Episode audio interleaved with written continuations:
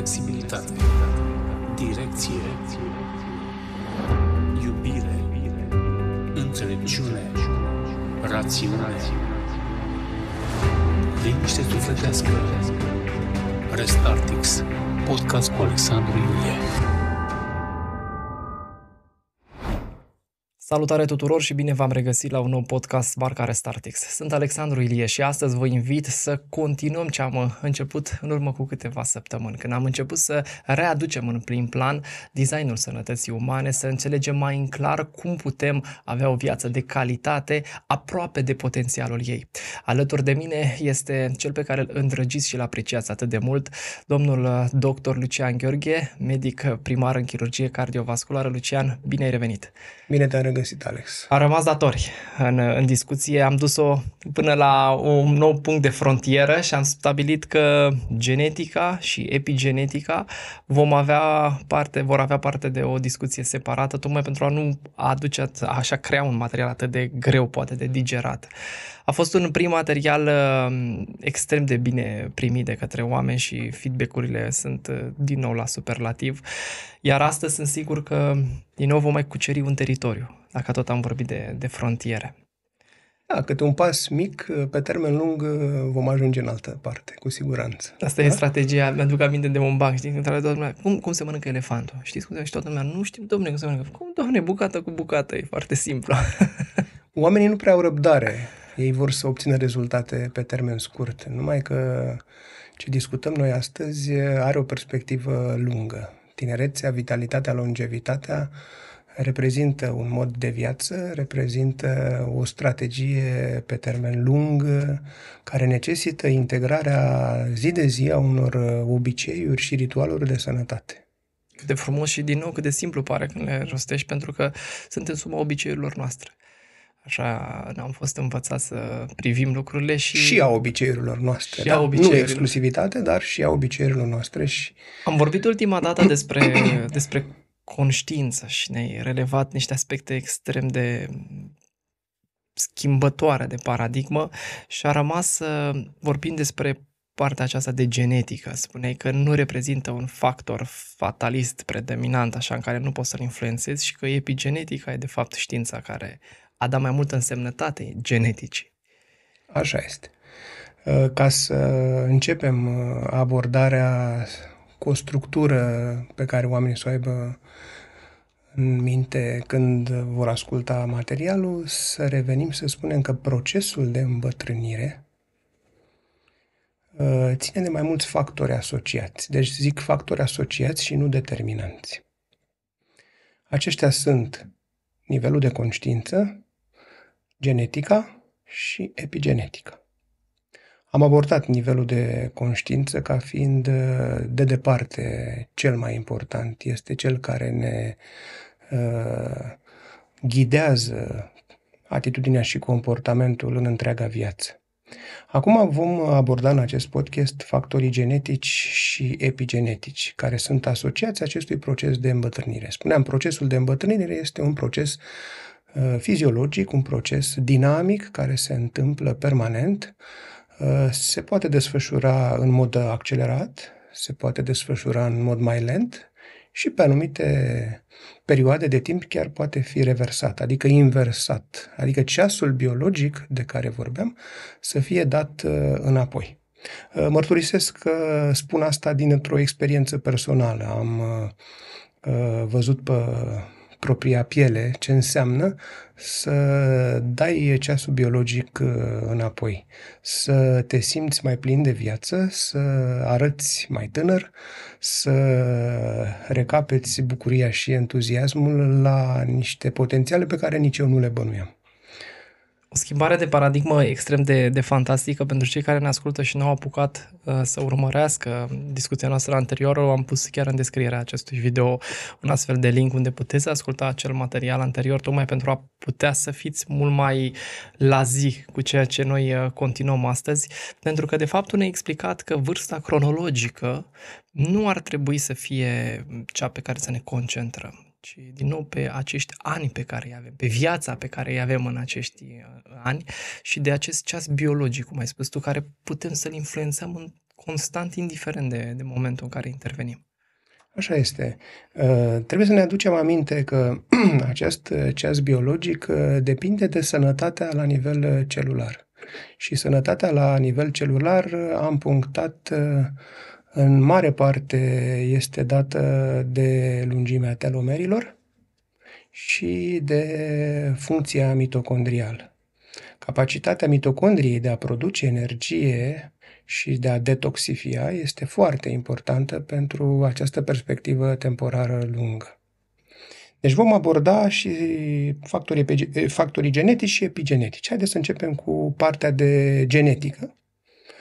Uh, genetica se referă la studiul materialului genetic, la totalitatea genelor, la ADN-ul dublu catenar care se găsește înfășurat în fiecare nucleu al celulei și conține, în cea mai mare parte fiind decodificat, se cunosc uh, aproximativ numărul de gene, peste 20.000 de gene.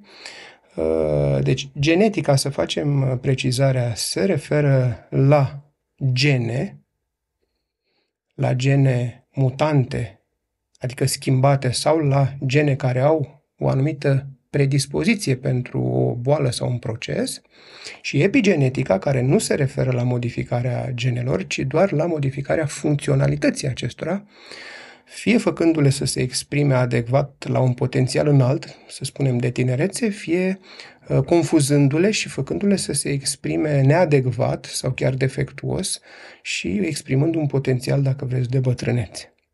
Deci, genetica da? cuprinde două categorii de elemente, mutațiile și uh, predispozițiile genetice. Deci mutațiile genetice înseamnă că o genă din totalitatea genelor noastre este modificată, efectiv. Este schimbată.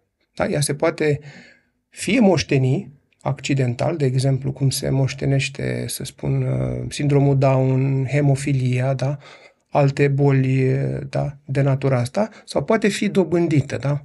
Modificarea genei s-a produs pe parcursul vieții. N-a fost la naștere, ea s-a produs accidental sau în urma unui eveniment uh, în cursul vieții și a determinat o schimbare semnificativă. Acum, revenind la subiectul nostru despre tinerețe și despre longevitate, da? să dăm exemple de gene care pot să accelereze procesul de îmbătrânire. Există o așa numită boală numită progerie. Este o anomalie caracterizată prin uh, modificarea unei gene care codifică o proteină.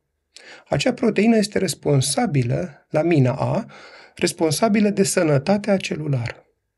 Această boală apare și debutează la copii care îmbătrânesc rapid capătă un aspect de om matur și chiar de bătrân în câțiva ani și este o boală, sigur, neplăcută, la care nu putem face absolut nimic. Suntem în totalitate tributari acestei gene. Deci asta vreau să înțelegem. Dacă gena este modificată, noi nu mai putem să o schimbăm. Inginerie genetică și alta nu sunt permise efectuate pe om. Deci, Progeria este un exemplu extrem de rar de uh, mutație genetică care afectează și care determină o îmbătrânire rapidă. Deci, asta e un exemplu clasic. Mai există niște sindrome telomerice ereditare, am vorbit de telomeri, da. care la fel și ele, dacă o genă este modificată, responsabilă de lungimea telomerilor, și gena aceea este modificată, ea va determina scurtarea rapidă a telomerilor și deci îmbătrânire și alte boli asociate bătrâneții. Deci, iată două situații în care putem spune că suntem tributari genelor noastre. Dar aceste situații sunt extrem de rare. E ca și cum n-ar fi. Eu nu am văzut uh, în cariera mea de medic, din facultate până în prezent, niciun astfel de caz. Ca să vedeți cât de rare. Deci în toată facultatea eu nu am văzut o progerie sau un sindrom de da. Uh, da, ele sunt menționate ca și opțiuni, ca și lucruri pe care trebuie să le luăm în considerare, însă sunt departe de a fi aproape de ceea ce ar însemna o, chiar și o minimă minoritate. A, general, a generaliza că o, suntem uh, Tributari. tributari generelor noastre, este destul de eronată afirmația, pentru, în primul rând pentru faptul că aceste uh, mutații genetice sunt extrem, extrem de rare. Deci asta este ideea principală. Deci, practic, restul uh, nu avem de-a face cu niciun fel de mutație. Majoritatea oamenilor nu au mutații la nivelul uh, genelor uh, lor. Și cu alte cuvinte, majoritatea oamenilor au mai multă influență prin ceea ce vrei să ne povestești cu această epigenetică, dar trăiesc în paradigma acelei da, crezând că minime suntem tributari genelor gene- noastre. genelor pentru că noastre. Așa era abordarea acum 30 de ani. Deci, pe lângă această mutație genetică, mai există termenul de predispoziție genetică. Mhm. Adică avem uh, niște gene care sunt susceptibile, deci vedeți, spune, nu sunt determinante, sunt doar susceptibile pentru a avea o îmbătrânire sau uh, a face niște boli, inclusiv boli cardiovasculare. Această predispoziție poate fi moștenită sau dobândită, la fel ca și mutația, da? ce înseamnă că există o mică variație în uh, secvența de ADN, dar foarte mică, care schimbă oarecum uh, uh, mesajul uh, criptat al genei și vor determina împreună cu alți, deci vor determina doar în asociere cu alți factori dacă se exprimă defectuos sau nu. Deci această predispoziție nu este un garant că se va și întâmpla. Și din contră, în antiteză este de fapt o a, împingere de asumare a răspunderii Mai ales în aceste a ta ca situații. om. Exact. Exact, când știi de Uh, această posibilitate. Aceste predispoziții, să spunem, pot fi eventual cartografiate, da? Și uh, am înțeles că tu ai în intenție să faci uh, Screening de gene, da. un fel de screening. Eh, uh, oamenii care constată că au o predispoziție la anumite boli sau la anumite manifestări uh, pot fi sensibilizați să devină responsabili și pentru a-și integra sănătatea ca valoare primordială. Despre asta este vorba. Deci, această predispoziție este dată de o mică variabilitate în uh, secvența uh, ADN-ului, dar nu este de fapt o mutație. Da? O mutație presupune o modificare a unei secvențe mai mari de, în gena noastră. Predispoziția presupune să nu se modifică o bază. Da? În procesul de diviziune se sare o bază sau se înlocuiește accidental. E, se creează o predispoziție. Această predispoziție poate avea atât efect favorabil, dar și efect defavorabil. Să nu punem eticheta că o predispoziție poate fi uh, nefavorabilă, că pentru evoluție este necesar, nu? Să avem uh, o rezistență crescută la anumite boli. Da, uneori se întâmplă să avem o rezistență scăzută. Deci despre asta este această predispoziție. Este favorabil sau nefavorabil acum. Depinde din ce perspectivă o privim. Corect. Da? Deci această mică variabilitate se numește polimorfism. Adică genele nu sunt identice, exact identice. Au mici, mici variații. Deci sunt cunoscute peste 4 milioane de astfel de variații în specia umană. Wow. Da? Și de asta explică de ce oamenii sunt unici. De ce răspund în mod unic la un tratament? De ce îmbătrânesc în mod diferit? Da? De ce în asociere cu anumiți factori unii uh, răspund mai bine și unii răspund uh, defavorabil chiar? Da? De ce unii fac reacții adverse la medicamente? Da? De ce unii sunt alergici? De ce, de ce, de ce? Deci, iată, acest polimorfism înscris în codul nostru genetic este responsabil de unicitatea și, dacă vreți, autenticitatea fiecăruia dintre noi până la urmă. Da? Și acesta este un mod de exprimare a diversității creației până la urmă. Da? Categoric. Iată, de, de fiecare dată ne place să ne credem unici și special și tocmai în antiteză față de ceea ce spuneai, această variație, de fapt, deosebire de mm, șoareci, din ce știam, sau de cimpanzei, apropo, e de 0,1. Da, Ce materialul auzisem, genetic, genetic. în esență este peste 90% același. Da? Exact. Există diferențe care fac diferența, Diferența care face Da? diferența, exact. în mică proporție, da? Despre asta e. Ei, Această predispoziție, și mai să mai punem, să mai punctăm, da? Vedeți, este extrem de variabilă, deci nu poate fi cuantificat, să spun, matematic, da? Ca să spunem, uite, ai 10 gene predispozante, uh, prezicem lucrul ăsta. Nu. Uh, acesta ține de domeniul iar uh, non-linear, pe care medicina încă nu-l înțelege. Ea operează în aceeași paradigmă lineară. Ori acest domeniu al conștiinței încă nu a fost accesat de medicină și de asta nu înțelege aceste aspecte legate direct de viață. Categoric. Asta este nevoia să facă acest salt în conștiință. În momentul acela abordarea va fi uh, contextuală, într-un context mai larg și atunci înțelegerea va fi diferită. Ai deci, vorbit despre factori favorizanți care pot manifesta acele gene predispozante. Care sunt acești, aceștia? E, haideți să trecem deja la epigenetică. Deci am închis capitolul de genetică cu gene mutante și gene predispozante.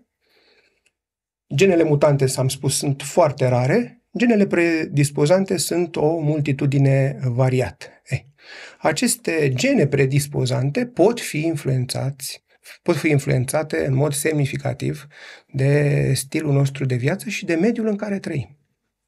Da? Și vom uh, aborda, să spun, un pic uh, în ordine, într-o ordine firească, să punctăm câteva principii și instrumente la fiecare dintre acești factori. Da? Deci vom aborda în timpul care ne-a mai rămas în acest podcast epigenetica și să spunem că epigenetica da, funcționează prin factorii de mediu și stilul de viață. Deci, și când te gândești la stilul de viață? La stilul de viață vom Detaliem? îl detalia okay. acolo, da. Haideți să începem cu mediul, că mediul este da, mai ușor de abordat și să ne rămână stilul locul de viață. Locul în care ne da? naștem.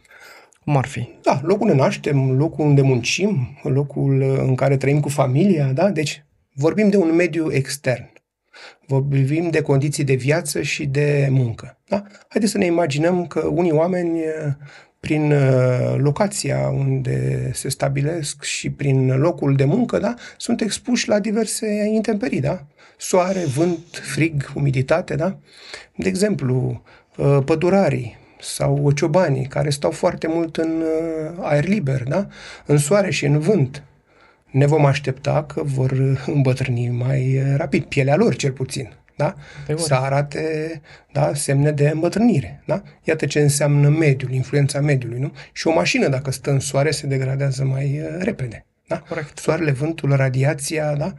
ultravioletă neadecvată sunt factori de mediu care influențează da, procesul de îmbătrânire. De, apun, de asemenea, oameni care lucrează și sunt expuși la diverse noxe, da? fum, particule, radiații, căldură excesivă, vapori toxici. Da, da mediul în care se desfășoară activitatea. Exact, exact. Vor fi supuși unei uh, degradări mai rapide și sunt susceptibili și la diverse boli. Mi-aduc aminte aici, apropo de, de sănătatea în, în muncă, că sunt astfel de profesii încadrate cu un grad de, de risc către anumite patologii și atunci exact, exact, primesc, da, da, da. înțelegând acest factor de care tu vorbești al mediului, în care petreci cel puțin 8 ore pe zi, au un spor. Spor de toxicitate. Da, de toxicitate, da? exact. Da, au o altă normă de hrană. Spor de, de stres, da? apropo da, de, da, de da, mediu. Da, da, da. Deci lucrurile și... nu sunt străine, asta am vrut să subliniez că totuși se cunosc, se cunosc destul de clar și tocmai sunt răsplătite suplimentar. Da. Deci pe lângă acești factori fizici, să-i spunem, da, mai există și factori subtili, da, de exemplu, care țin de culturile toxice din organizații, familii, cercurile de prieteni. Da? Imaginați-vă că mulți oameni muncesc într-un mediu nu tocmai adecvat, da? În care sunt uh, conflicte, în care sunt dispute, în care energia este de joasă vibrație și lucrul ăsta, poate că nu-și dau seama, are pe termen uh, lung un efect defavorabil. Da? Mă explic, explici din punct de vedere epigenetic. Epigenetic. Este o perspectivă personală, ce este deci, o evidență factorii de mediu, factorii de mediu și stilul de viață, prin epigenetică, vor determina expresia genelor noastre. Deci, tot ce abordăm noi acum, da, va avea influență prin epigenetică. Epigenetic, epigena, să spunem, este, să spun, proteina care înconjură gena. Dacă ADN-ul reprezintă 2% din totalitatea materialului, epigena reprezintă restul de 98%, deci o parte, o nucleoproteină, care protejează materialul genetic, dar care are un rol determinant în expresia genei. Modificarea spațială, sterică, dată de influențele factorilor de mediu sau stilului de viață, vor uh, transmite un semnal acestei epigene. Acesta se va modifica conformațional și va, fie va activa o genă, fie o va represa. Și atunci ea va produce o proteină de o altă calitate. Deci această epigenă este de fapt un fel de radar care captează permanent da, informațiile. Da, un receptor, dacă vreți, Exact. da? și adecvează expresia genului în funcție de mediu și stilul nostru de viață. Dacă Cred avem că un asta- mediu ostil, un mediu Mediul cu ostil, conflict, e, un e mediu clar cu... că expresia va fi neadecvată. Da? Va fi deficitară. Nu Deficitară, va, da. defici, nu va fi la potențialul maxim din tinerețe, da? Și se va confuza această expresie până se va deteriora uh, proteina care este, de exemplu, în loc să producă elastină de cea mai bună calitate, va produce o elastină rigidă, un fel de colagen. Și atunci uh, nu e de mirare că influența unui mediu atât fizic, dar cât și psihoemoțional defavorabil, Exact. Da? va duce la o exprimare defectuoasă prin intermediul epigenelor a genelor noastre. Chiar dacă, de exemplu, eu nu sunt într-un conflict cu Chiar nimeni dacă. din acel mediu, dar mediul în sine este Exact, un mediul mediu toxic. Și- toxic, Să spunem că cele mai multe organizații sunt toxice. Da? să spunem. Să spunem, da? Uh, Este, toată conducerea este bazată pe constrângere până la urmă. Da? Sunt foarte puține organizații care au un leadership autentic da? și în care oamenii sunt motivați și inspirați să devină cea mai bună variantă a lor. Așa este. La asta este vorba. Da? De asta zic, cei mai mulți oameni trăiesc și muncesc în medii toxice. Chiar și mediul familiar. Da? De familie, familial. Uh, Este uneori toxic. Prin constrângerile care Da? sunt, prin tensiunile care apar. Relațiile umane sunt un domeniu dificil. Și atunci uh, e de înțeles că de multe ori uh, oamenii, nefiind pregătiți, da, nu știu să-și gestioneze astfel de situații conflictuale, nu știu să-și gestioneze stresul, nu știu să gestioneze relațiile, da, și își fac rău.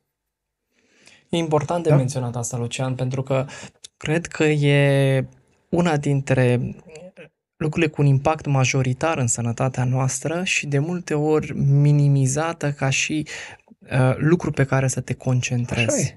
Și să înțelegem faptul că mediul în care noi lucrăm, mediul în care noi trăim, mai corect spus, că a trăi înseamnă și locul de muncă, și familie, și prieteni, societate, au un, are un impact foarte mare asupra acestei unități fundamentale a sănătății, care este ADN-ul nostru și, de fapt, această membrană de care ai vorbit, această proteină, care influențează în 98% expresia sănătății sau a bolii, energiei sau a stării Perfect, perfect, de, de lipsă adevărat. de energie. Uh, De asta am vrut să subliniez acest lucru, pentru că e mai puțin conștientizat.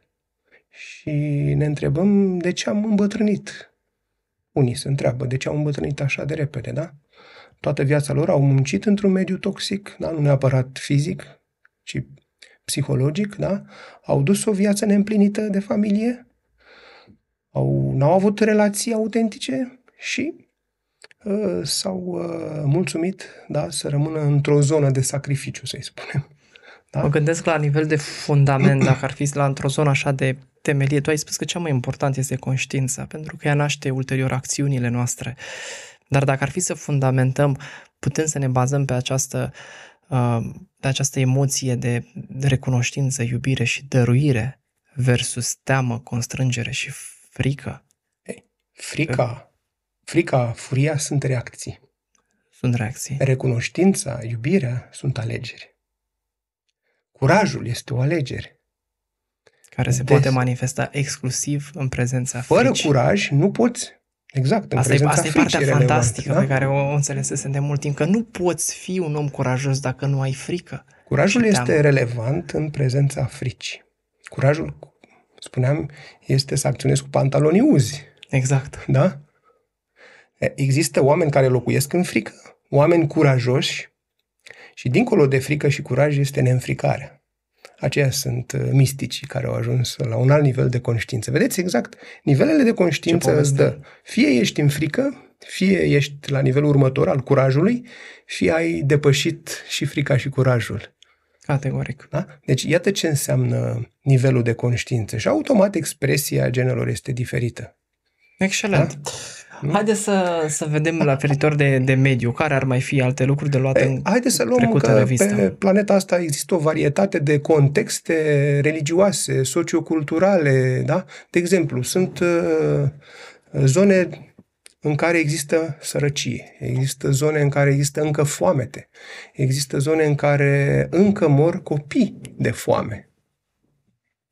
Așa este. Și atunci gândiți-vă că în aceste contexte, da, ă, supraviețuirea e deja un obiectiv înalt.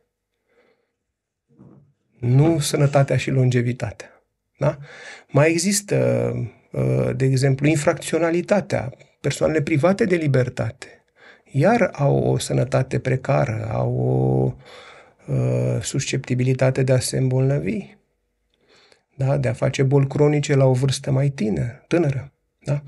De asemenea, spuneam de fam- familii, abuzurile asupra copiilor da? sau copiii instituționalizați. Da? Iar pleacă într-o viață cu un uh, start uh, defavorabil. Da? Uh, de asemenea, mai sunt crize, factori economici, factori sanitari, crize financiare, crize sanitare, cum am trăit, da? o pandemie, iar impactul este semnificativ. Da? Și, să spunem, chiar și contexte sportive. Sportul de performanță, da? care este o depășire a limitelor, da? reprezintă uh, un uh, factor de accelerare a îmbătrânirii. Pe lângă faptul că se generează un stres oxidativ în timpul efortului fizic, și o să vedem asta la mitocondrie, da? se uzează aparatul locomotor, aparatul cardiovascular, da? maratoniștii, de exemplu, da? ajung să facă o cardiomiopatie. Inima lor se dilată și se îngroașă în așa măsură încât uh, perspectiva temporară de viață este semnificativ afectată.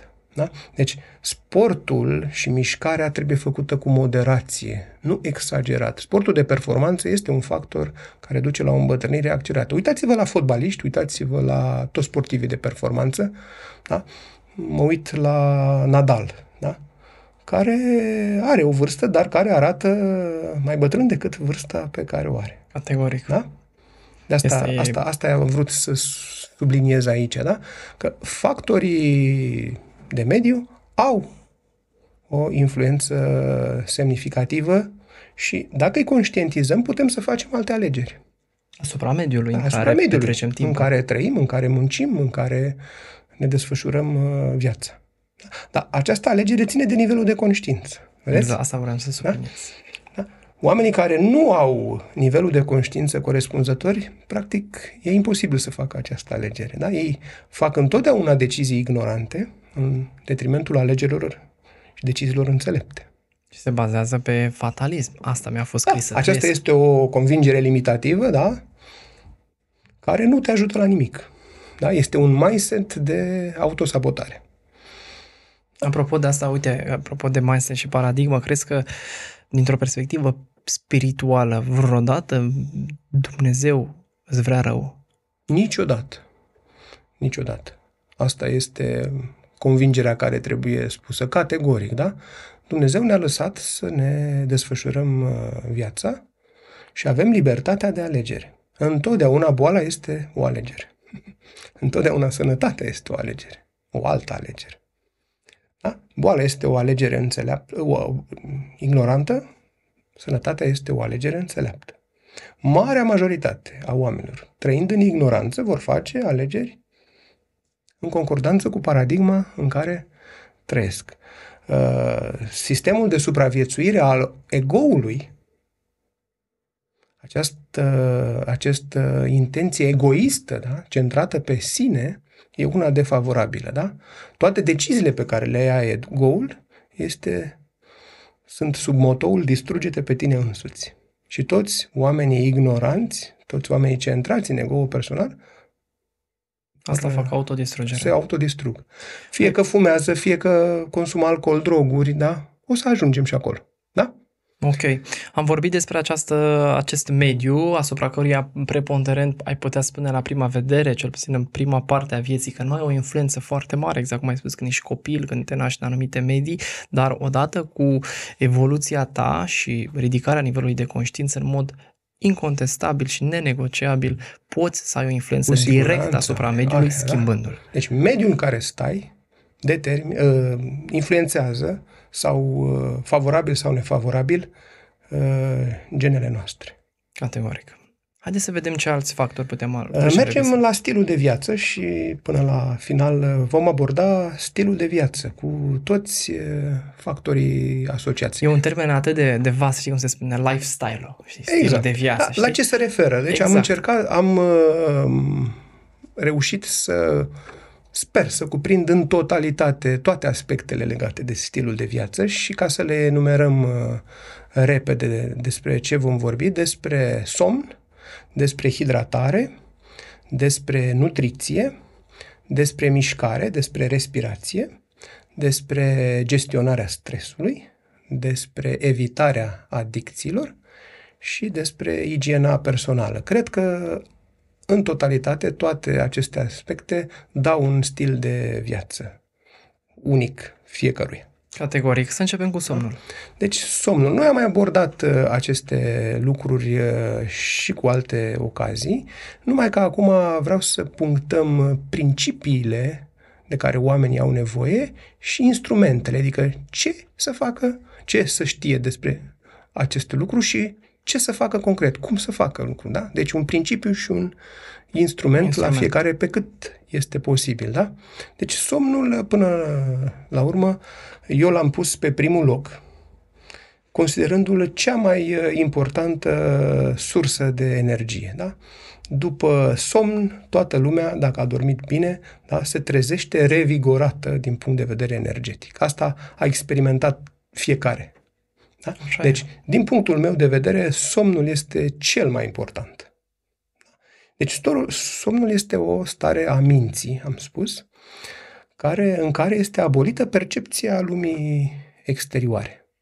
În uh, perioada asta de somn, uh, este, di, este abolit, practic, dialogul interior, da? dialogul Maimuța. interminabil, Da. da?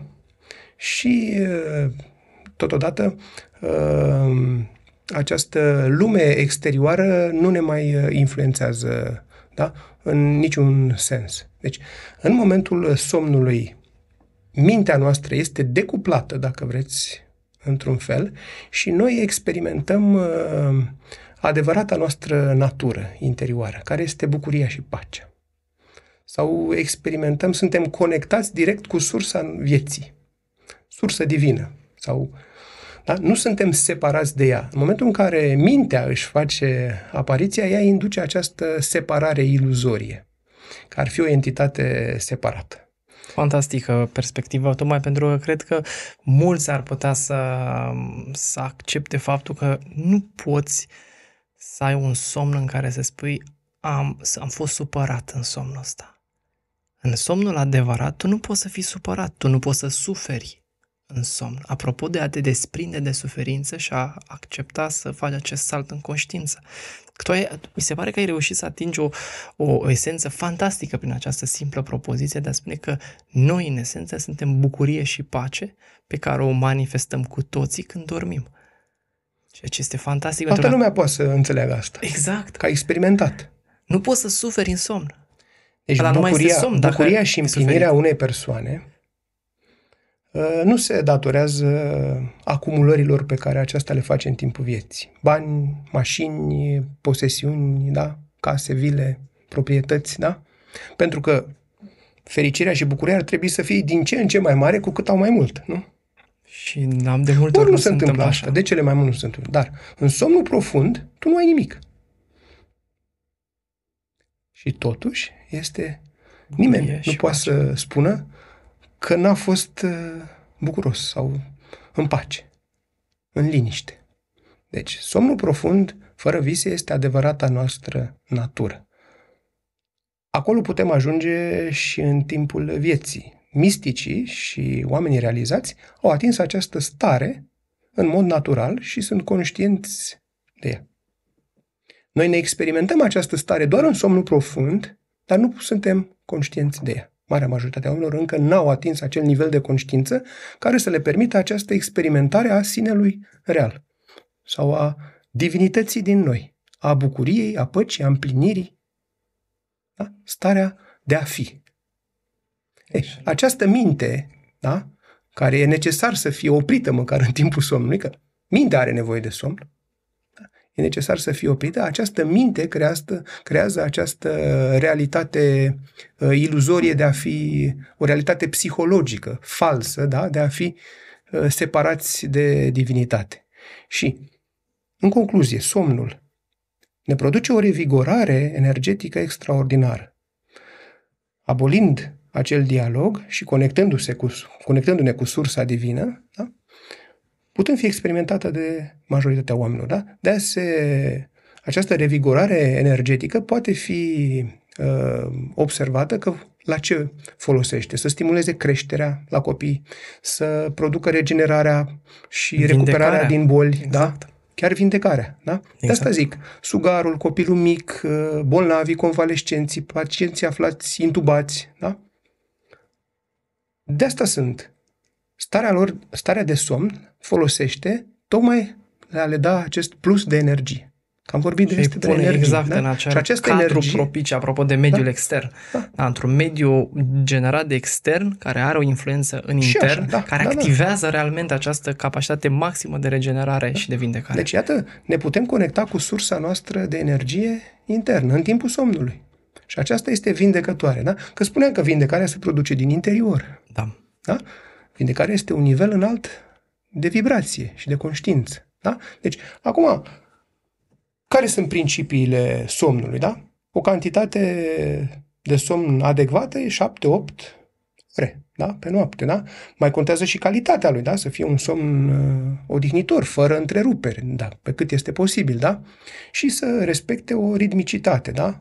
Orele de somn, da? să respecte Ciclu ritmul circadian. de zi-noapte. Da? Da? Astea sunt principiile. Da? Ce putem face? Da? Toată lumea da? Am mai abordat somnul și cred că este suficient. Da? Am dat câteva principii. Da? Principiul este că ne revigorează cu energie. Da? Ce putem face? Putem face multe pentru un somn da? de calitate. Categoric. Deci, asta ar fi, să spun, somnul. Acum, pe locul 2, după somn, ca și importanță da? În uh, stilul nostru de viață sănătos, uh, am pus uh, hidratarea. Deși apa este, să spun, tot un aliment și ar putea fi tratată în aceeași la categorie a nutrienților. A nutrienților. Da. Haideți să o tratăm uh, separat, da? Deci, face parte tot din nutriție, dar hidratarea ocupă un loc special. De ce spun că e locul 2 după somn? Asta este o ierarhizare personală, da? Nu trebuie să o luați ca absolută, da? Eu, uh, eu așa le văd ca importanță. Corpul nostru conține peste 70% de apă, uneori chiar și mai mult. La vârstele, la când suntem copii, sugarii și copiii au o cantitate mai mare de apă, bătrânii au o cantitate mai mică de apă. Deci variază cantitatea de apă, dar totuși peste 70, în mod fiziologic 70-75% suntem apă. Și atunci este de așteptat că apa va avea un impact mai mare decât orice altceva. Ca procentaj Ca 70, procentaj, 75%? Da? Exact. Restul e corp, restul e hrană. Corpul nostru este o acumulare de hrană. Da? Correct. Deci, în totalitate, corpul este o acumulare de hrană și de apă.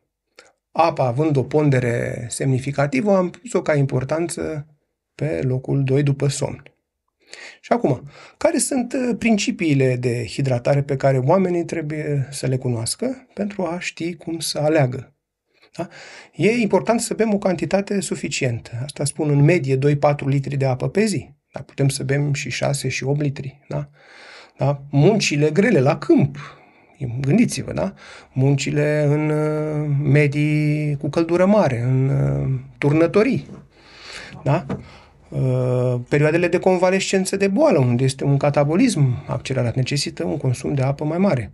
Efortul intelectual necesită, da? Creierul funcționează foarte bine cu apă, necesită o cantitate chiar dublă. Da? Deci necesarul este în medie 2-4 litri, dar poate ajunge la cantități impresionante. Apoi, calitatea apei. Este foarte importantă ca apa să conțină minerale, să fie pură, să aibă organoleptic uh, să fie în regulă, adică să aibă mirosul, gustul, uh, da? Uh, aspectul macroscopic da? corespunzător. Dacă este posibil, pe cât posibil, să fie alcalină, antioxidantă și microstructurată. O să detaliem un pic uh, aceste Chiar aspecte, da? Deci, am zis cantitate, calitate, ritmicitatea. În ce ritm ar trebui să bem, da? Deci, ar trebui să bem până la 250 de mililitri pe oră. Deci, un pahar, un pahar deci, generos. Până la un, pac, până da, la un până pahar, pahar, da? Deci, e, vedeți, ritmicitatea se referă la o constanță. E bine să ne hidratăm din oră în oră. În momentul în care nouă ne este sete, deja este tardiv organismul deja suferă. E deshidratat. Este deshidratat. Deci mecanismul setei nu este uh, cel mai bun uh, uh, pentru reglarea aportului de apă. Deci trebuie să devenim conștienți și să, să bem apă conștient. Nu toată lumea poate face asta în fiecare zi de zi de zi, dar este în momentul în care conștientizezi lucrul ăsta, de câte ori îți aduce aminte să bei apă fără să-ți fie sete. Este foarte important. Apa este vitală pentru viață. Este mai importantă ca uleiul pentru motor. Corect spus. Mult da. mai important, da? Sunt curios cum uh, cei care ne ascultă acum, dacă vor să lase un comentariu, tu mai raportat de ziua de astăzi sau chiar de ziua de ieri, de câte ori au băut apă când nu le-a fost sete. Asta e, este un instrument de evaluare a conștientizării tale asupra acestui instrument practic care tu îl dai și anume apa. L-am pus pe locul 2 după somn. După somn. Da? Deci este esențial. Acum, uh, care sunt sursele de apă? Da? Cele mai bune sunt sursele de apă minerală naturală. Da? Este apa extrasă de la mare adâncime, apa care a spălat de mii de ani rocile din subteranul planetei și care este o adevărată sursă de sănătate. Categoric. Aceste ape minerale pot fi uh, plate sau carbogazoase. De subliniat că apele carbogazoase conțin mai multe minerale. Ea se, aceste minerale pot fi observate pe eticheta ambalajului ca rezidu sec. Da? Deci, ce conține rezidul sec este cantitatea de minerale. De fapt, această cantitate de minerale produce, de fapt, hidratarea. Aceste minerale, împreună, solubile în, în apă, ajung în celulele noastre și le asigură o funcționalitate adecvată. Cred că este un alt aspect pentru care putem trece în, uh, pe plan secund apa și nu um, alimentele da, solide. Da, da, Tocmai da. pentru că bariera aceasta de intrare în, în interiorul celulei este mult superioară a apei. Cu siguranță. Prin cu comparație siguranță, alimentelor evident, da? solide. Acum, există niște device-uri medicale care produc apă de cea mai înaltă calitate. Da? Uh, am spus device-uri și nu filtre sau alte lucruri. Sunt device-uri, unele produse în Japonia, care produc uh, o apă de foarte bună calitate. Gândiți-vă că nu toți oamenii au acces la izvoare naturale, chiar și în supermarketuri nu găsești întotdeauna, da? Poate uneori contează și prețul, da? Deci, Categoric. Pe termen lung, pe termen lung, da, oamenii au nevoie să știe care sunt sursele cele mai importante de apă. Apele minerale sunt într-adevăr o sursă valoroasă. Ele pot fi consumate într-o gamă largă de din fericire, uh, cel puțin în România avem din Avem, avem, da? Sau device-uri care produc apă uh, alcalină, produc apă antioxidantă și apă microstructurată. De unde acest uh, concept. El a fost luat din natură, nu a fost inventat uh, de om. Deci s-au constatat că anumite izvoare subterane, în câmp electromagnetic, deci ape minerale de mare adâncime, în câmpuri electromagnetice, Uh, apa capătă niște structuri uh, particulare, da? proprietăți particulare. Da? Se produce în câmpul acesta electromagnetic o electroliză a apei. Toată lumea a auzit de o electroliză a apei, da? o separare oarecum a hidrogenului de hidroxil. Și atunci, această electroliză naturală, vorbesc, a fost reprodusă în device-uri medicale. Dar principiul acestei electrolize, să spun, naturale, este că această apă, pe lângă faptul că este microbiologic pură, este minerală, adaugă ceva ce nu are altă apă, și anume efect antioxidant. O să abordăm și antioxidanții mai uh, într-un alt podcast Ok. da? când o să Așa discutăm facem. despre uh, programe nutrigenomice, despre mitocondrie și producerea de energie. Deci acești uh, antioxidanți sunt niște molecule, în acest caz al apei, hidrogenul capătă proprietăți antioxidante pentru că uh, este disponibil un electron în plus care se va cupla cu un antioxidant care are un electron lipsă și îl va neutraliza.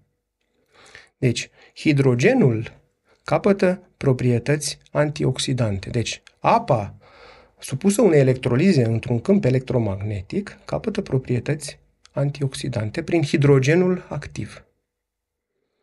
Efectul antioxidant este extraordinar de benefic pentru funcționarea mitocondriei, am spus, uzinele de energie. O să detaliem acest uh, aspect uh, la momentul potrivit. Deci, capacitatea antioxidantă este o altă calitate a apei, pe lângă capacitatea de a hidrata prin mineralele pe care le conține. Și a treia calitate, tot în câmp electromagnetic obținută, este că în acel câmp de electroliză, uh, moleculele de apă se strâng în 5-6 molecule și se spune că devine microstructurată. Apa, în general, stă în agregate mai mari. Moleculele de apă se agregă mai mari. Cu cât sunt mai mari, cu atât ele, probabilitatea de a penetra în celulă e mai mică.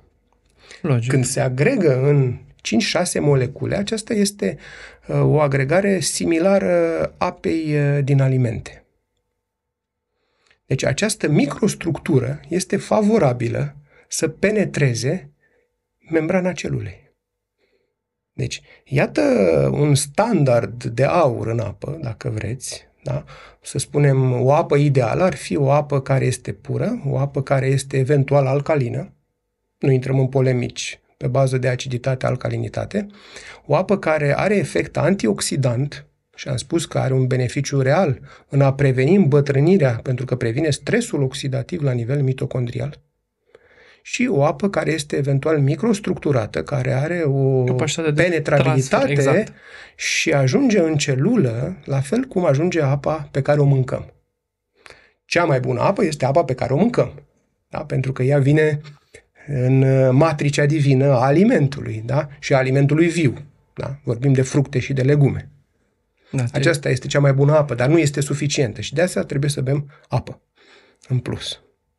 Da? da. Deci, Uh, am uh, surprins așa oarecum uh, hidratarea, da? pentru că uh, este esențial. Care sunt beneficiile până la urmă ale apei? Pe lângă faptul că hidratează, da? ne aduce plusul de apă și de minerale în celulă, uh, ea optimizează pro- procesul de obținere a energiei la nivel mitocondrial. Am spus că mitocondria este esențială, este uzina de producere a energiei, uh, are un efect eventual antioxidant, da? și prin asta combate stresul oxidativ și microinflamația cronică care sunt uh, uh, substraturile de amenințare a sănătății celulare da? și până la urmă apa are rol în transportul și eliminarea unor substanțe din corp nu? prin uh, uh, urină. Nu, nu întâmplător da? se spune că se face și detox, nu? Când faci detox, și, ce sigur, se spune? Da, sigur, Bea da. apă. Până la urmă, apa mai contribuie și la reglarea sațietății, da? mai contribuie și la reglarea greutății corporeale, care este și ea un factor important. Da? Deci, în principiu, apa este o... Uh, apa reprezintă, din punctul meu de vedere, un uh, factor uh, al un stil de viață, da? O Un element al un stilului element de- uh, de stilul viață extrem de important. important. uh, După somn am pus-o pe locul 2, da? De asta zic. Referitor la pH-ul apei, să spunem că toate fructele și legumele, toate vegetalele conțin apă alcalină, pe când uh, toate uh, mamiferele, da, uh, toate uh, viețuitoarele, da, uh, conțin, uh, uh, sunt acide, da, mediul intern este acid. Uh, De asta acum există uh, contradicții în sensul că apa alcalină ar modifica pH-ul. Nu, nu neapărat modifică pH-ul, dar ea are o solubilitate diferită. Apa alcalină este mai solubilă decât uh, apa acidă. Uh, Dacă vreți, uh, are o tensiune superficială mai uh, mică și apa alcalină este, dacă vreți, cum e apa caldă. Apa caldă e mai, uh, spală mai bine decât apa rece. La fel, apa alcalină spală mai bine decât apa acidă. Deci, de asta este important să înțelegem că această apă alcalină da, spală mai bine rezidurile toxice și are o solubilitate mai mare. Da? De asta este preferabil a fi comparată, plus că metabolismul nostru celular produce aciditate. Da? În sensul ăsta, nu că ar modifica pH-ul. Categoric, Da? dar oricum am văzut că există o, un spectru foarte larg și este unul din indicatorii trecuți pe fiecare etichetă a pH-ului, care Deci- deci, descrie până la final apa să fie alcalină sau nealcalină, că până la final ce înseamnă? Gradul de pH pe care aceasta îl are. pH. Deci, Exact. exact. eu consum o apă alcalină, antioxidantă și microstructurată. Asta este sugestia pe care o ofer. Nu este obligatoriu. Categoric, da. bineînțeles, însă este un element de luat în considerare care are foarte mult raționament și nu, adică e incontestabil că apa Să mai trebuie... precizăm că copiii, având uh, sistemul excre- uh, aparatul excretor încă imatur, uh, vor trebui să li se dea o apă oligominerală, adică cu mai puține minerale, și există pe piață o varietate de ape minerale oligominerale, uh, și da, Cred că am atins uh, și am închis Cam, bine uh, acest, uh, cam atins, acest uh, da. subiect. Uh, Al treilea element al stilului de viață. Uh, nutriție. Haideți să mergem la nutriție, da? Deci ce bem și ce mâncăm, da? Categoric. Până la urmă, nutriția este, da, importantă pentru că, practic, corpul nostru fizic este o acumulare de apă și de hrană, da? pe care îl luăm din natură, din sol.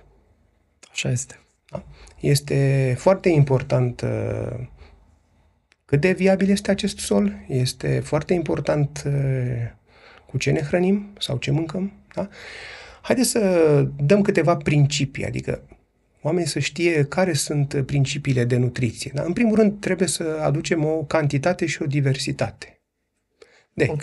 macronutrienți, adică proteine, glucide, lipide, micronutrienți, fitonutrienți.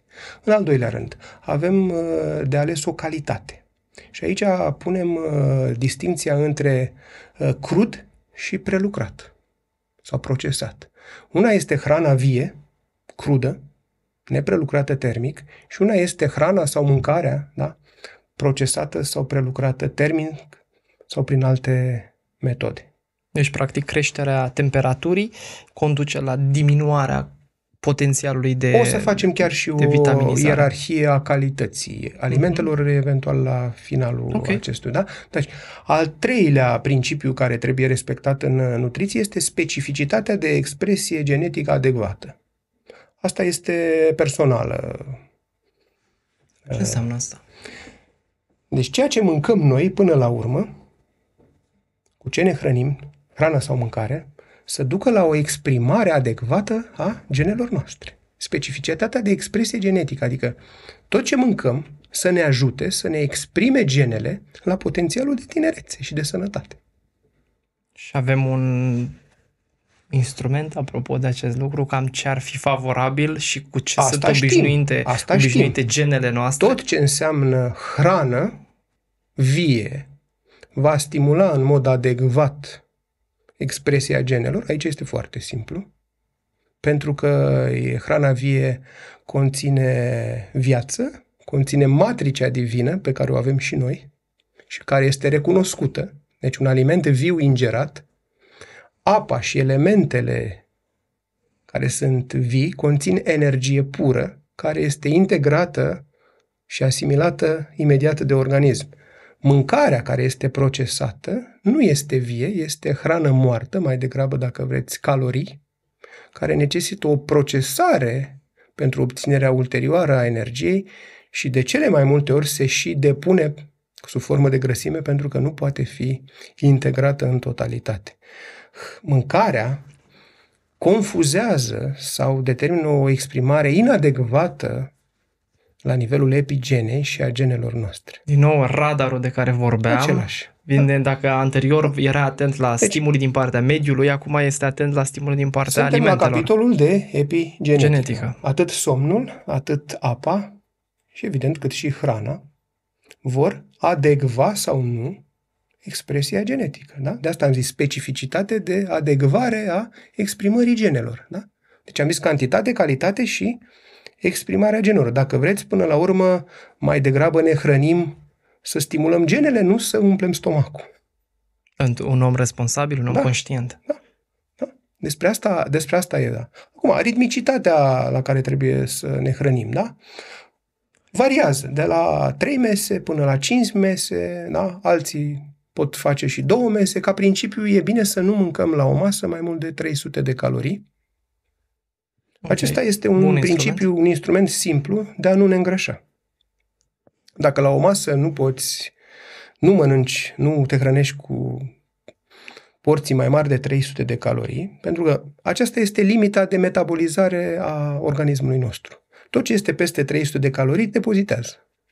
Și atunci ai Da. nevoie fie să o consumi, asta dacă ești responsabil, devii conștient în acest proces și spui am mâncat Da. Am mâncat 500, asta, 600, mănânc peste câteva ore. ori împing spațialitatea dintre Exact, mese, exact. ori introduc un aport de consum. Mă duc și dau, mă dau cu bicicleta. Sau, sau. Da? da? Deci permanent Da, să fiu exact. atent la această balanță. Am dat, am dat așa niște repere, da? Uh, s- în afară de această ritmicitate există și spațialitate, adică pauzele între mese. Exact. Da? da. Uh, Se spune că este bine să punem în repaus tubul digestiv. Ar fi necesare minim 4-5 ore. Uh, Yoghinii spun până la 8-12 ore.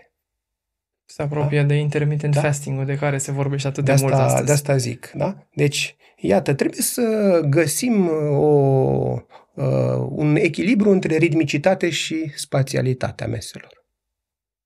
Și cantitate. Fiecare, da? Și cantitate. Am și reținut ținut eu. cont că până la urmă o 300 de calorii este un reper. Da? Nu pentru toată lumea, dar este un medie. E să o spunem, medie. Da? Acum, bărbații, dacă uh, consumă, să spun, undeva în jur de 2000 de calorii pe zi, da? este un regim da? care le menține greutate. Femeile, să zic, undeva 1500. Dacă vrem să scădem, da? va trebui să reducem acest nivel de uh, calorii. calorii cu 2-300 de calorii Și pe e zi. suficient. Da? Și atunci, pe termen lung, în câteva luni, se produce o slăbire și o ajustare a greutății. Da? De fapt, menținerea constantă a greutății este un alt principiu. Dacă scopul nostru este să ne menținem această greutate pe termen lung, dacă vrei. Da? Și să evităm depunerile de grăsime abdominală, care sunt un marker al uh, unui stil de viață și unei alimentații deficitare, da? grăsimea abdominală și grăsimea viscerală, care nu se vede. Dar Da? se poate măsura, din Se fericire. poate. Avem măsura, astăzi da? instrumente extrem de simple pe care le Deci, putem... acesta principiu de lua în menținere, calcul. să ne hrănim, da? Și să ne menținem pe termen lung greutatea este un uh, principiu important. Și dacă vreți un alt principiu care este de actualitate, hrana și nutriția noastră trebuie să mențină o floră intestinală sănătoasă. Da? Microbiom. O să abordăm și acest aspect al microbiomului sau Exact. enterobiomului. Da? Este un uh, domeniu de cercetare actual da? și s-au stabilit că există foarte multe corelații referitor la acesta. E foarte adevărat și totodată extrem de cu oglinda în față, să spun așa, să îi spui unui om că, măi, uite, cantitatea de grăsime abdominală este instrumentul tău de a-ți evalua cât de mult contează pentru tine sănătatea. Talia, să-și Cu cât măsoare. este mai mare, cu atât sănătatea e mai mică, cu cât este mai mic, cu atât sănătatea este mai mare. Da. E poate ne plăcut de multe ori să se pună oglinda în față, dar cred că e bine, tocmai pentru că am plecat de la ceea ce ai spus că elementul fundamental este conștiința, și dacă am conștiință și înțeleg că nimic nu e mai valoros ca sănătatea, atunci accept lucrul acesta și mă bucur de faptul că am putut să descoper și știu direcția în care să mă îndrept. Ei, și acum ce, ce mâncăm până la urmă? Da? Am uh, făcut o ierarhie da? A hranei, dacă vreți, și a mâncării. Că există o diferență între hrană și mâncare. Și mâncare. Hrana o denumesc eu tot ce este viu, mâncarea tot ce este inert, adică tot ce este prelucrat, procesat. Da? Uh-huh. Și acum, pe locul întâi este hrana vegetală crudă, adică fructele și legumele proaspete, vii. Da? La acestea se mai adaugă oleaginoase, se le mai adaugă cereale, diverse condimente care în Orient au un succes foarte mare, de tipul turmericului, scorțișoara, ardei iute, ghimbir, piper, cimbru, da?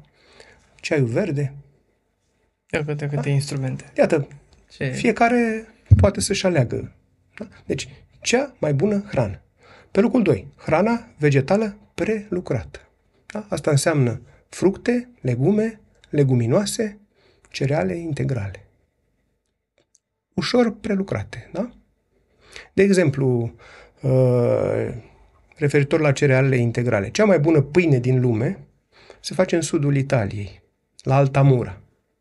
Este un orășel la 20 de kilometri de Bari, unde din uh, timpuri străvechi se prepară din grâu dur cea mai bună pâine. Foarte interesant. Mi-ai dat încă o, o motivație pentru care să-mi pun așa pe lista dorințelor, să mă duc să mănânc cea mai bună Altamura și Matera. Da? La Matera, da, este un oraș uh, splendid. Matera fiind uh, locul unde se comercializează pâinea. Eu zic că e de Matera, dar tot de Altamura. Este okay. brandul, da? Acum, pe locul 3 este hrana, mâncarea, de fapt, mâncare animală prelucrată corespunzător. Da? Ce înseamnă corespunzător? Să fie gătită la abur, fiartă sau la cuptor. Pe locul 4 este mâncarea animală prelucrată sau procesată necorespunzător. Ce înseamnă? Să o prăjim în ulei, să o frigem la grătar cu fum, să o afumăm, să o uscăm și alte procese de genul ăsta. Da? Deci este a patra categorie. Și pe locul 5 să le spunem toxicele. Adică tot ce este toxic pentru organism. Alcoolul, gudroanele din fripturi, din fumul de țigare, da? pesticidele, să spunem, din alimente, uh, excesul de sare, excesul de grăsimi și de zahăr și un aliment care a fost la modă în mult timp, margarina. Margarina este unul dintre cele mai toxice alimente produse de om vreodată. Consumul de margarină a explodat uh, din nevoia de a acoperi consumul de unt care era deficitar în al doilea război mondial. Și atunci oamenii au sintetizat din uleiuri vegetale, printr-un proces industrial, au făcut niște grăsimi trans. Toate grăsimile trans, inclusiv cele din margarină, confuzează expresia genelor noastre și sunt mai aterogene decât slănina, decât untura. Pentru că organismul nu știe ce să facă cu ele. Ele induc o expresie genetică neadecvată și rămân inerte la nivelul țesuturilor, inclusiv la nivelul vaselor. Da? Despre asta este calitatea. Da? Deci am făcut o sinteză. Deci, în primul rând, să ne aliniem la hrană, și, în al doilea rând, la mâncare. Care și aceasta da? poate fi... Hrana te hrănește fiind sănătoasă, mâncarea te mănâncă fiind doar gustoasă. Fabulos! Hrana te hrănește, mâncarea te mănâncă. Da? Excepțională deci, perspectivă.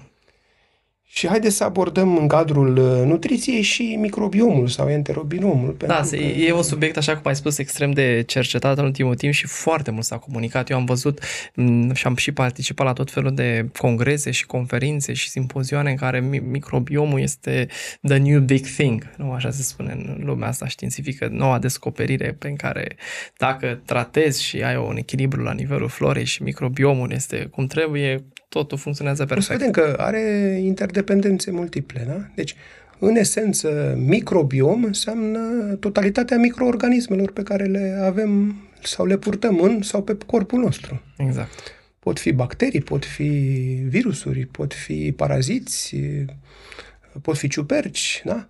În mare parte ne referim la cei uh, care dau uh, sănătate și echilibru. Da? Sunt un fel de saprofiți, da? pentru că există și microorganisme patogene. Ei, aceste microorganisme ale microbiomului mențin acest echilibru, da? le înlătură pe cele patogene, fiind o barieră de protecție. La nivelul tubului digestiv avem acest uh, microbiom, da? care are multiple influențe. Da? Ajută digestia, dezvoltă sistemul imunitar, uh, ne asigură protecție, cum am spus, asupra unor agenți patogeni din mediul exterior, uh, ajută la sintetizarea chiar a unor vitamine, vitaminele K, vitaminele din grupul B. E, acum are un impact foarte important pentru că la nivelul tubului digestiv există așa numitul sistem nervos enteric. Este o abordare mai uh, nouă. Pe lângă sistemul nervos vegetativ sau autonom, simpatic și parasimpatic, și pe lângă sistemul nervos central, există acest sistem, această minte abdominală, dacă vreți. Exact, da? creierul abdominal. Sau un creier abdominal, care are o inteligență proprie și care interacționează atât cu sistemul nervos vegetativ, cât și cu sistemul nervos central. Deci, o sănătate adecvată a acestui microbiom da, este în legătură cu o sănătate mentală și emoțională a întregului uh, corp, fizic, emoțional și mental. De asta există multiple interferențe și există uh, cercetări care să adecveze această microfloră intestinală pentru a trata diverse patologii care țin de sistemul nervos și chiar de depresie, de stres și de alte lucruri. Da?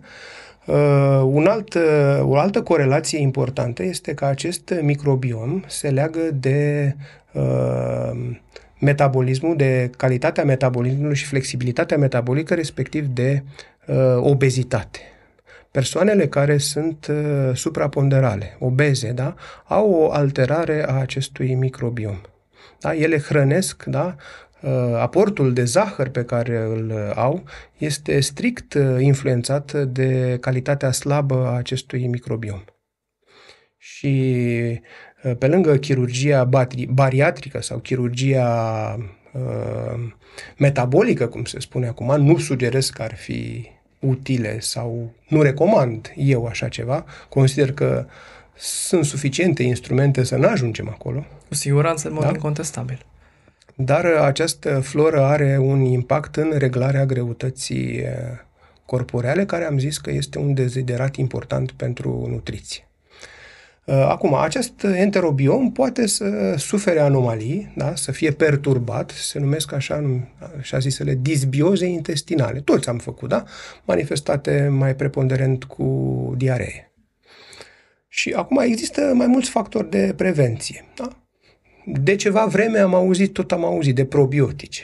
Da? Categoric. Da? Și au început să se vândă și în farmacii. Acum 20-30 de ani nu vorbea nimeni despre ele. Este un domeniu nou de cercetare, cum am spus, da? și haideți să facem să reținem că există prebiotice, probiotice și postbiotice, ca să le avem okay. o imagine, să le avem toate în același sertar. Da? Deci prebioticele sunt de fapt fibrele alimentare care se, se spune că e important să mănânci fibre ca să ai scaun. Corect. Da? Ca să ai un tranzit uh, firesc, da? să se evacueze tubul digestiv. Da? Deci aceste fibre sunt niște uh, oligo- sau polizaharibde care, pe care organismul nostru nu le uh, digeră, dar care ajută ca hrană pentru microorganismele din uh, uh intestin și ajută la formarea fecalelor uh, solid, da? dau formă da? pentru a putea fi eliminate. Da? Consumul de fibre este un, uh, practic un prebiotic important, deci, pe care le luăm din fructe, din legume și din cereale. Categoric. Da?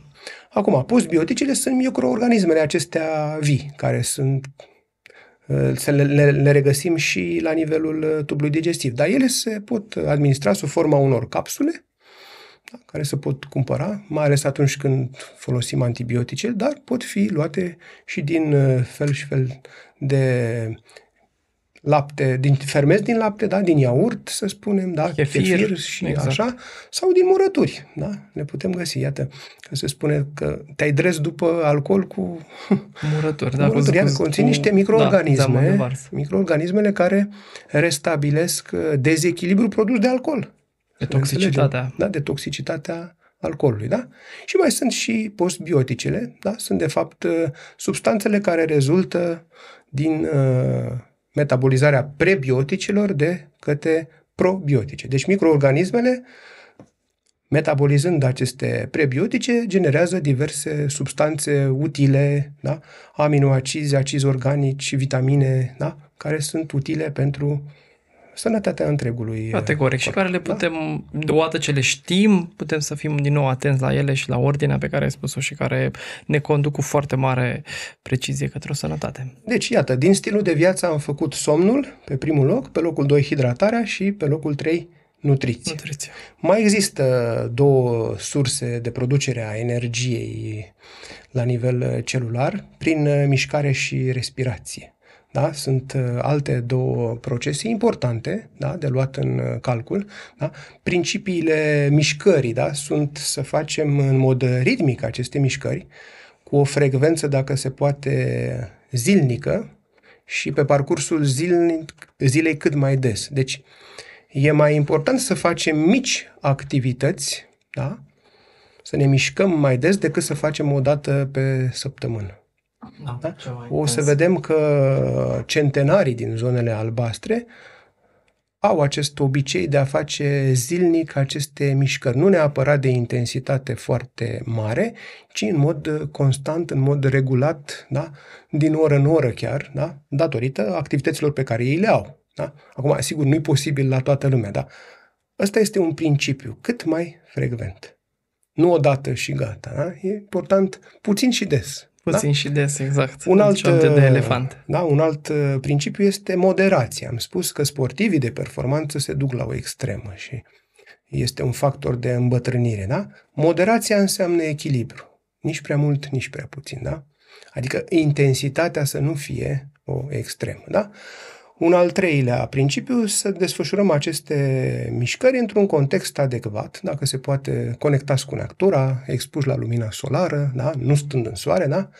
în conexiune direct cu pământul, să alergăm cu picioarele Descurs. goale. Da. Da? Asta înseamnă o mișcare într-un context adecvat. Acum, mai există doi termeni de recreere și de recuperare. Da? Recrearea înseamnă să ne jucăm, să ne răsfățăm, da? să rămânem copii, tineri. Da? Recuperarea înseamnă să respectăm uh, orarul de mișcare, să nu-l facem în detrimentul odihnei și somnului.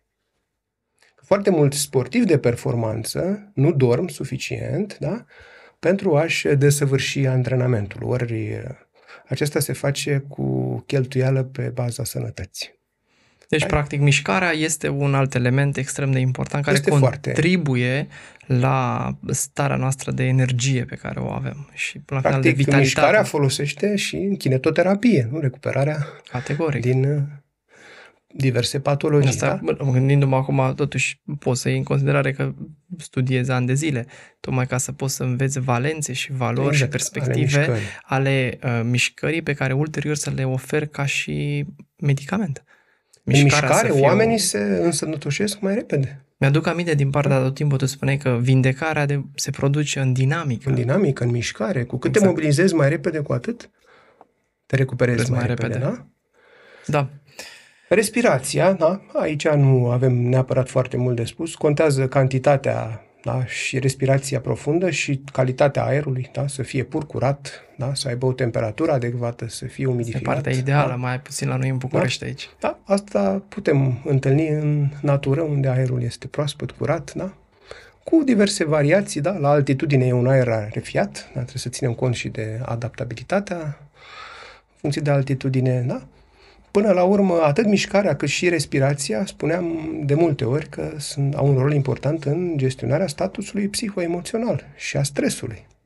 Până la urmă, e un lucru important să ne mișcăm și să respirăm conștient, pentru că asta ne va regla starea psihoemoțională.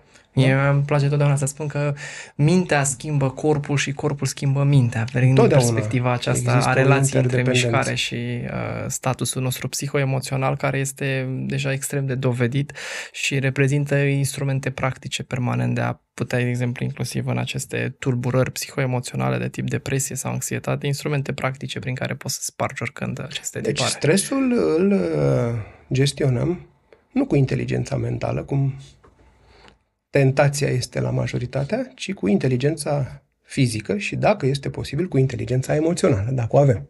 Categoric. Instrumente da. extrem de, de practice pe care le-am putut uh, condensa, practic, în toată această da, Dacă expunere. ești într-o situație de criză, da, ai un dialog interminabil, mai bine te duci un pic și alergi o jumătate de oră, moderat, și o să vezi că n-ai cum să rămâi în această stare.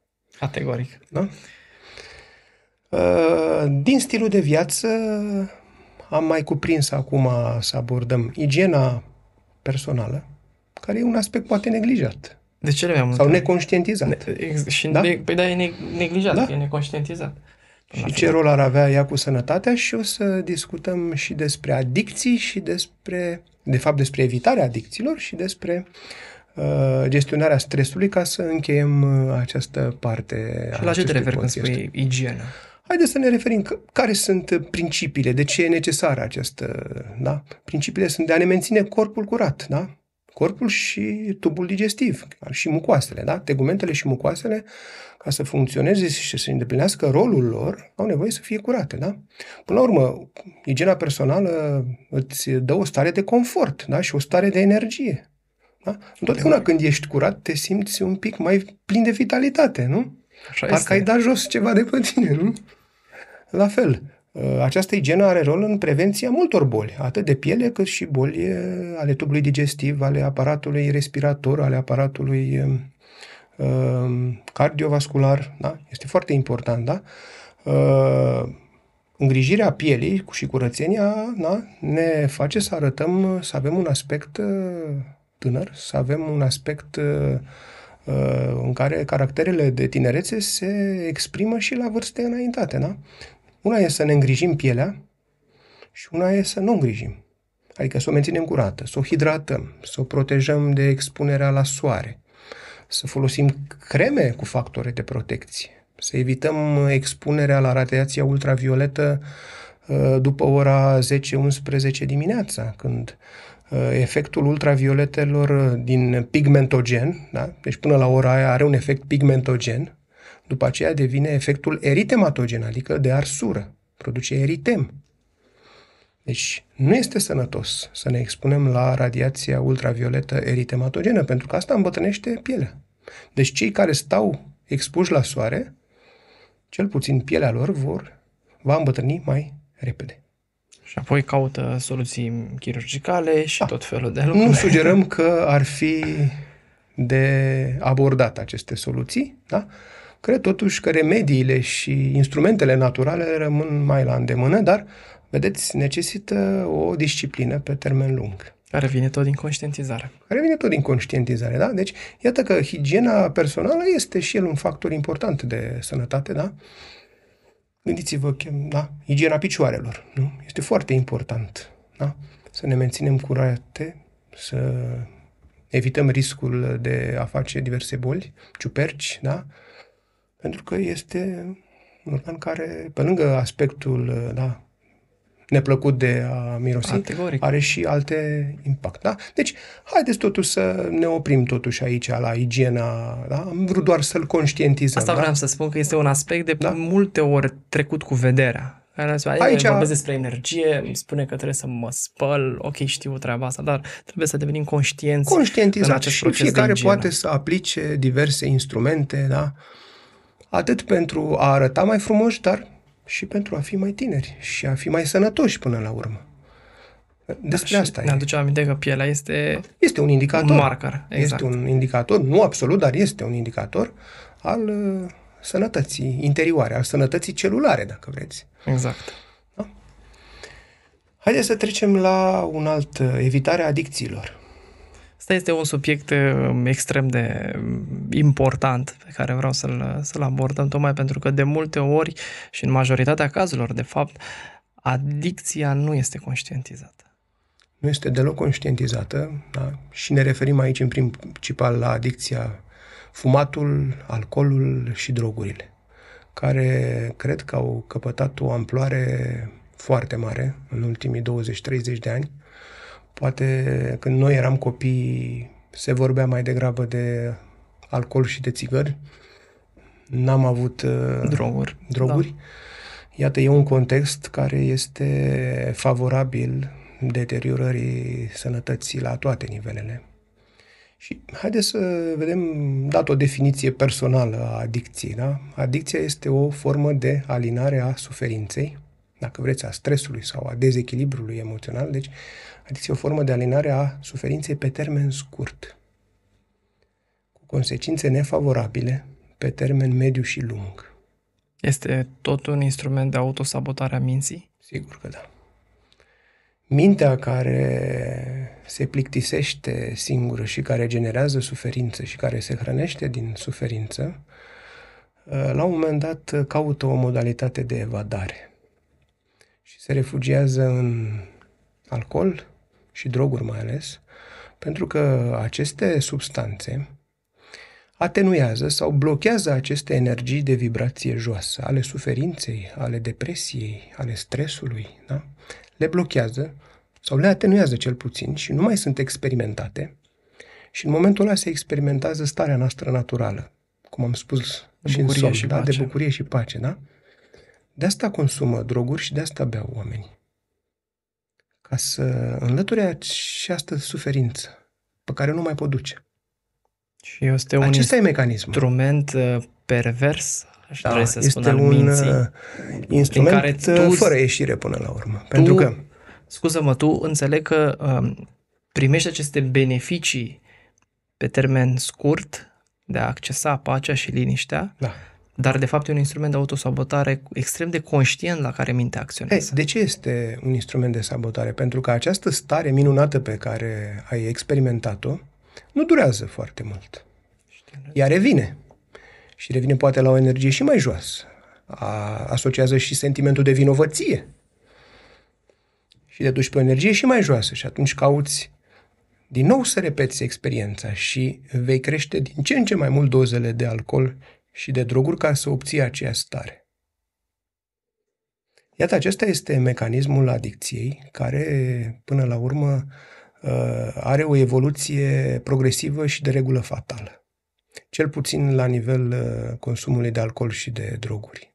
Da? Dar și fumatul are același uh, mecanism. Eu știm absolut Da. orice dependență pe care o avem, pentru că putem vorbi la fel de ușor de dependența jocurilor de noroc, Sigur, putem că vorbi la fel de ușor de dependența de pornografie, de muncă, de muncă, alcoholismul, putem vorbi de, De de statul pe, te- device-uri, pe device-uri, da, da, exact, de da, statul da. pe telefon, care ca mecanism uh, de um, hormon care se activează în acele obiceiuri este identic. Doza de nocivitate poate fi diferită pentru că vorbim de o atribuire a unor substanțe active uh, din exterior suplimentare care potențează acest Mhm. efect nociv sau nu.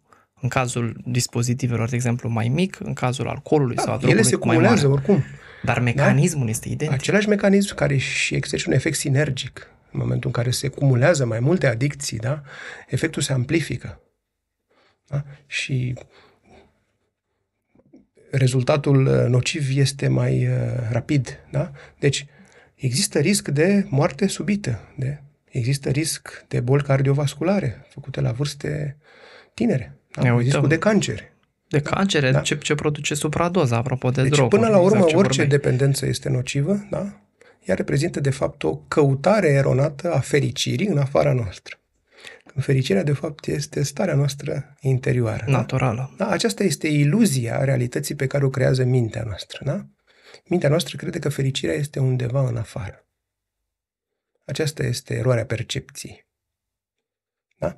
Deci, până la urmă, vindecarea de adicție este rarisimă.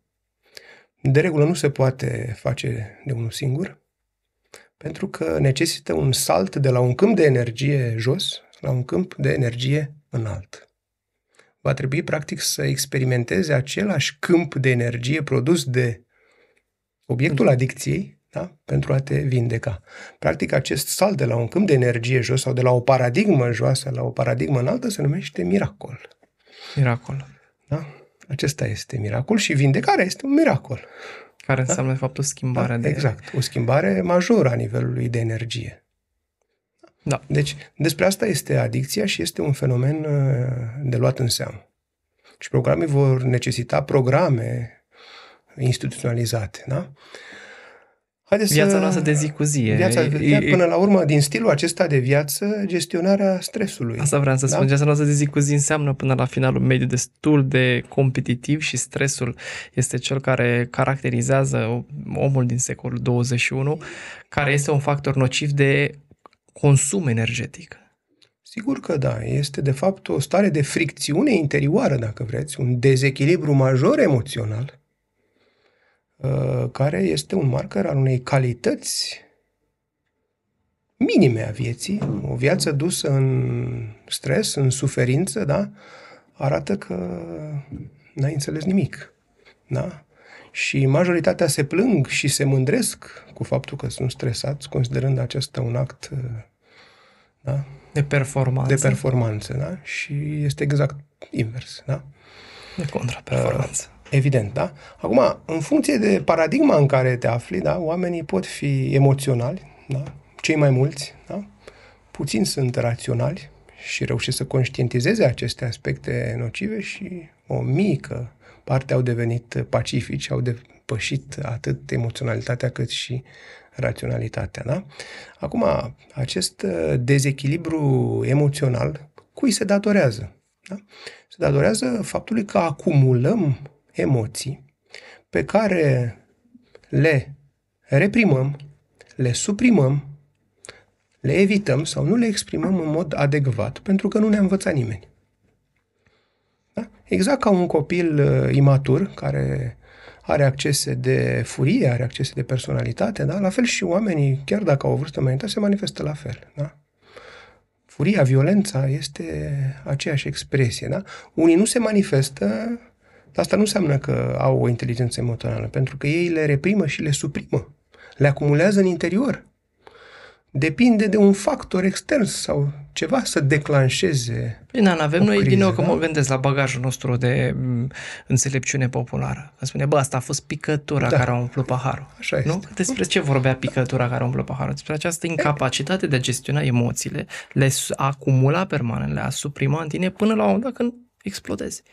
Și spui, băi, n-am mai putut, mă, până aici. Nu? Așa spune eu omul popular și folclor românesc. Aceste emoții neconștientizate, neînțelese, că de fapt problema începe de la neînțelegere și neexprimate în mod uh, adecvat, uh, alterează semnificativ uh, da? și te mențin pe nivelul de conștiință de vibrație joasă, care este defavorabil expresiei genelor și defavorabil lungimii telomerilor.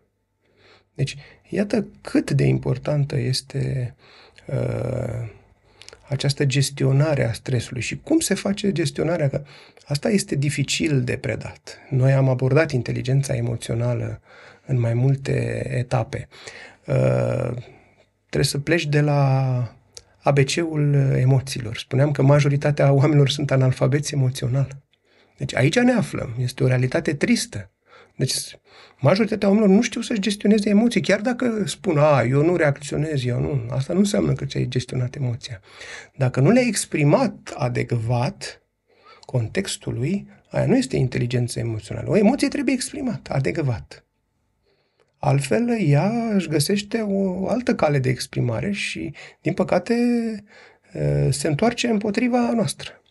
Și generează boli psihosomatice, generează o, Exact. generează o expresie inadecvată a genelor, da? scurtează telomerii și ne afectează sănătatea pe termen lung. Da? Deci, în concluzie, stresul da, nu se gestionează cu inteligența mentală, așa tind majoritatea să facă să creadă, da? Și practic își rumegă gândurile și emoțiile la nesfârșit. Și nivelul de fricțiune este și din ce în amplifică, creștere. de fapt, exact. lucrul ăsta. O spirală ascendentă. În loc să mai simplu să-l gestioneze cu inteligența fizică, să facă mișcare, să ducă în natură, da? să se decupleze de mediul toxic în care se găsesc și, dacă este posibil, să-și eleveze nivelul de conștiință care va duce la dezvoltarea inteligenței emoționale. Este o pasăre rară, din păcate. Categoric. Asta, apropo, apropo de consemnarea acestui fapt pe care tu l-ai spus, mulți oameni am auzit de multe ori spunând că, măi, uite, eu mă duc undeva în natură și efectiv fie stau acolo sau dacă au un teren sau dacă au o locație undeva la bunici unde se pot duce și spune timpul petrecut acolo, nu știu, să tai iarba, să pun o roșie, mă face foarte bine. Căci de fapt este exact ceea ce tu vorbești dintr-o perspectivă extrem de fantastică, dar ra, condusă în mod intuitiv de inteligența aceasta biologică a omului, în care îl trage către mecanismul de uh, consum al acestor fricțiuni și acestor emoții acumulate pe parcursul unei săptămâni. Când îi se duc la final de săptămână, spun, mă duc undeva în natură sau hai să mergem, ai văzut cum e această presiune socială, mă să mă să, și o 10 zile în vacanță, mă, mă să nu-mi iau telefonul, știi, ajunge să fie o mândrie, să nu-mi iau laptopul, să nu-mi iau telefonul, mă să n-aud nimic de fapt este mecanismul biologic pe care, la care tu apelezi și ai observat beneficiile ulterioare pe care le, le, le observi. Ei îl fac în mod intuitiv, inconștient. Exact. Dar este... în momentul în care devii conștient de toate aspectele pe care noi le-am abordat, ai posibilitatea să faci niște alegeri înțelepte. Categoric, din nou. Ai luat deja o decizie, da? Și acum ești în uh, domeniul alegerilor. Da? Cum s-ar spune, Altă ligă, domne. Altă ligă. Alt nivel de conștiință. Alt nivel de conștiință.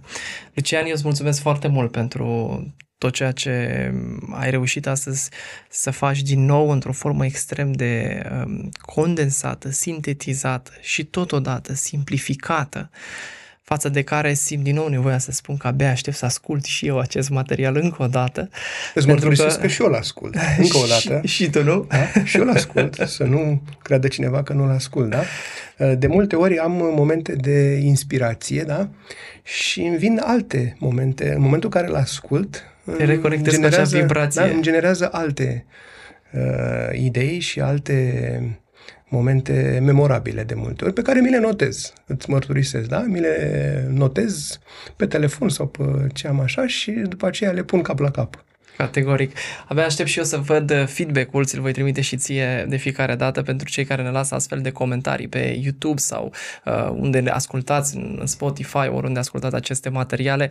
Este extrem de elocvent pentru noi să vedem uh, feedback-ul tău, feedback-ul celui care ne urmărești, ne asculți și mai ales să poți să ne transmiți la rândul tău care a fost impactul pe care l-a, l-a produs genul acesta de, de material pe care astăzi am avut șansa să-l produc alături de Lucian Gheorghe, medic primar în chirurgie cardiovasculară școlară, un om pe care îl apreciez foarte mult, atât din punct de vedere profesional, cât și din punct de vedere al acestei abilități de care dă dovadă de fiecare dată de a face măestrie în procesul de educație. Căci măestria în educație nu înseamnă să știi tu multe, ci înseamnă să transformi un lucru complex într-un lucru simplu.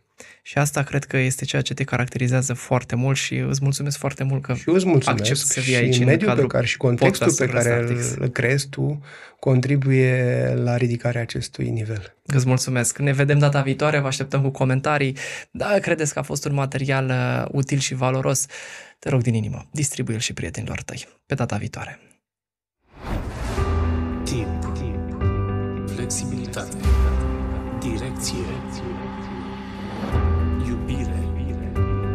înțelepciune, rațiune, liniște sufletească. Restartix, podcast cu Alexandru Iulie.